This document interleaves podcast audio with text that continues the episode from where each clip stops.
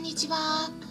サラホリスティックアニマルクリニックのホリスティック獣医サラです。本ラジオ番組ではペットの一般的な健康に関するお話だけでなくホリスティックケアや地球環境そして私が日頃感じていることや気づきなども含めて様々な内容でお届けしております。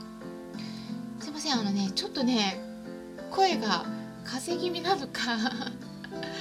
あの声がちょっとかすれているかもしれないんですが、えー、そのまま続けてお話ししていきます。最近ですね音声配信している方が増えてきていますよね。でそうすると、ま、誰の配信を聞こうかなと選ぶような時代に入ってきていると思います。そんな中で私の配信を選んでいただいたり次の配信を楽しみにしてくださっていたり先日もライブ配信した時にお誕生日イブで声が聞けて嬉しかったですっていうお声をいただいたりしたんですね、うん、なんかその時にハートもたくさんいただいて私の方も本当に嬉しくて配信を続けていてよかったなってもう最近しみじみと感じているところです。いつも配信を聞いてくださり本当にありがとうございます。今回はちょっと私のことも含めて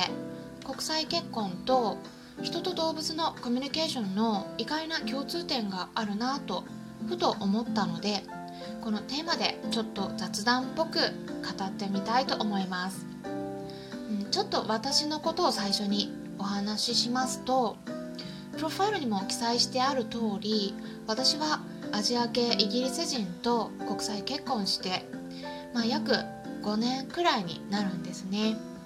でその前は2年くらい遠距離でお付き合いしていました。で私は日本にいて主人はイギリスでということで、まあ、遠距離のハードルもありそして何よりも日頃使っている言語が違っているので国際恋愛とか国際結婚の場合ってどうやってコミュニケーション取っていたの？と気になっている方がいらっしゃるかもしれないんですが言語は英語で話していてでその時はあのスカイプとかフェイスブックなどでチャットしたりビデオ電話したりしていたんですね。まただよくよく考えてみたらまあだからといってなんか問題が生じるっていうことはあんまりなくて、まあ、なんか不思議と、うん、コミュニケーション取るのに苦労したことってあんまなかったなと思いました。で主人の場合あの今まで、うん、お付き合いした中でも、うん、なんか一番一緒にいて楽なんですね、まあ、これは主人がイギリス人だからとかアジア人だからとか、まあ、そういったことではなくてなんか本当に個人的なことなのかもしれないんですがただだからといってあの主人のことをじゃあ全部、うん、丸ごと理解しているかっていうとそうではなくてやっぱり、うん、あの主人は小さい頃からずっとイギリスで育ってでイギリスの学校に通ってイギリスの大学を卒業して仕事をしている人なんであの背負っている文化っていうのはやっぱりうん日本人とは違うなと感じるところはまあまああります。例えば時間的な感覚とかですね。あの日本だと、うん、バスとか電車とか遅れることってあんまりないと思うんですがイギリスの場合はよくあります。でそれでその流れであの仕事の場合はまあ別なんですが、まあ、普段待ち合わせの時間に遅れるっていうのも、うん、イギリス人だったらまあ結構あることなんですね。でもまあ逆に相手が遅れる人であればなんかあんまり気にしないんであの私としてはなんか逆にすごく楽っていうのはあります、うん、相手がきっちりしすぎているともうなんか絶対に遅れることができないっていうこうプレッシャーがありますよね。でもそういうのがなくて楽だったり、うん、あとはあの洋服とかもか周りの人がどんな服を着ているかとかっていうのをあまり確認して合わせようということがないですね。まあ、寒かったら夏であっても上着を羽織ったり、まあ、冬でも暑かったら半袖に短パンの人もいます。なんか周りの意見はあんま気にしないんですよね、うん、周りの人が「えい」と言ってるから自分も「えい」と言うみたいな。なんかそういうことは全くしなくて。逆に、うん、違ったなんか変わった意見の方に興味を持ったりします。あとはあの女性に対する価値観っていうのが、うん、あの例えば食事は女性が作るべきとかってあと子供は、まあ、メインは女性が育てるべきで、まあ、旦那さんがね手伝う場合もあるけれども日本だったらメインは女性じゃないですか。でもそういったなんか先入観っていうのもあんまり持っていないです。でまあこれはもしかしたら世代の影響もあるのかもしれないんですがあのイギリス人の場合例えばあの男性が女性に対して朝とかにコーヒーを入れたり食事を作ったりっていうことは結構あることなんですね。なのであの女性としてはもうすっごく楽です。うん。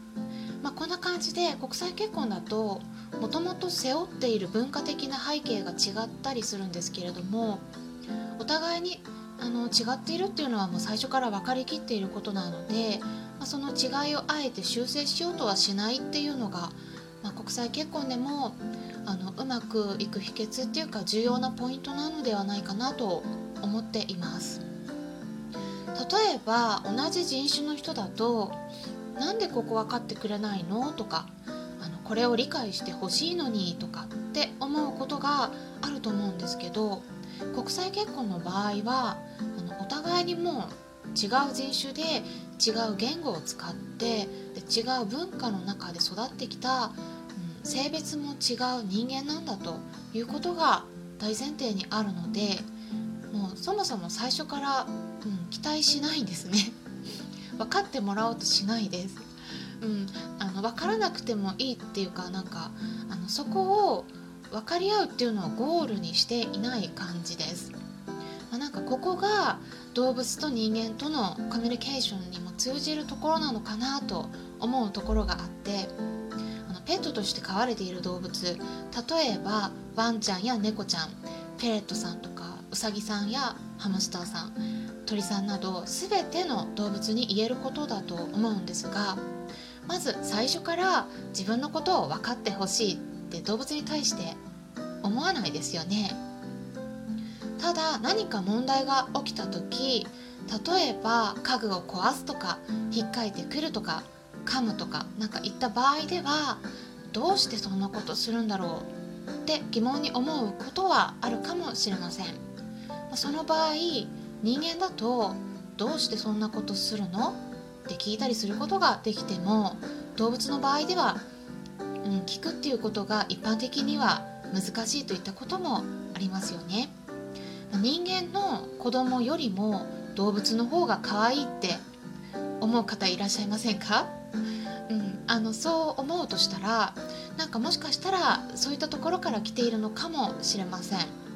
人間の子供だと口答えするし言葉を使うからこそ分かってほしいという欲求が生まれてしまってでそこで、うん、万が一分かってもらえなかった場合に余計に不満が溜まってしまうということがあると思いますでも相手がこ動物だと最初から言語を使えないから分かってもらえないっていう大前提があるので、ま、そういった不満が生まれることもないんですよね。まあ、そもそも期待しないっていうところですね。口答えされることもなく受け入れてもらえるんで、まあ、人間が相手よりも動物と一緒にいる方が楽だというお話も飼い主さんからよく伺っています。でも動物の場合ではあの問題行動と呼ばれる飼い主さんにとって困ってしまうような行動を起こすことがあります。なので動物と暮らしていく上ではその動物の特性を知って何をされるのが好きで何をされることが嫌いなのか何をすると不安になってしまうのか何が不満にさせるのかなどといったことを動物それぞれの飼い方やしつけについて飼い主さんそれぞれが理解していく必要がありますよね。でも国際結婚もこの辺りはちょっと近いものがあるかなと思っています。イギリス人が好むことと好まないことっていうのは人によってもちろん差はあるんですが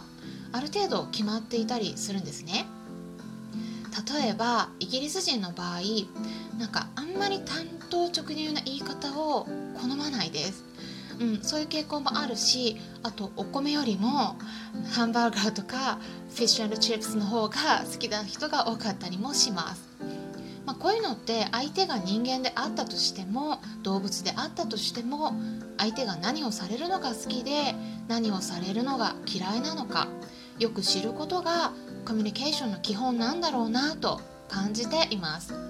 動物がもしも理解できないような行動を起こしていた場合例えばずっと夜泣きし続けるとか触っている時に突然怒り出すとかそういった行動が見られるのであればまずは人間の視点ではなくその動物の視点からその子の心理状態を想像してみることが大切ではないかなと思います。もちろん行動がおかしい場合には病気のこともありますので動物病院で先生に相談してみることも大切です。今回は違った異文化の中で育ってきた外国人とお付き合いする場合と違った感覚を持つ動物とコミュニケーションをとる場合ではどちらでも想像力を広げて考えてみることが大切なのではないかなと共通点について探ってみました。参考になったと思われた方はいいねボタンのクリックやフォローもしていただけたら嬉しいです。それではまたお会いしましょう。ホリスティック獣医サラでした。